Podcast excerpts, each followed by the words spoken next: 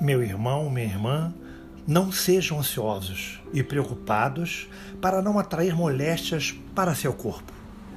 A ansiedade é um fator bioquímico que influencia as secreções glandulares, produzindo demasiada adrenalina em seu corpo, que estimula em exagero o sistema nervoso. Daí, a enfermidade é apenas um passo.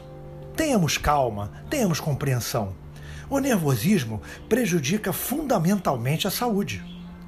Portanto, não seja ansioso faça constantemente afirmações positivas de saúde, mantendo-se calmo e sereno, sempre com muita fé.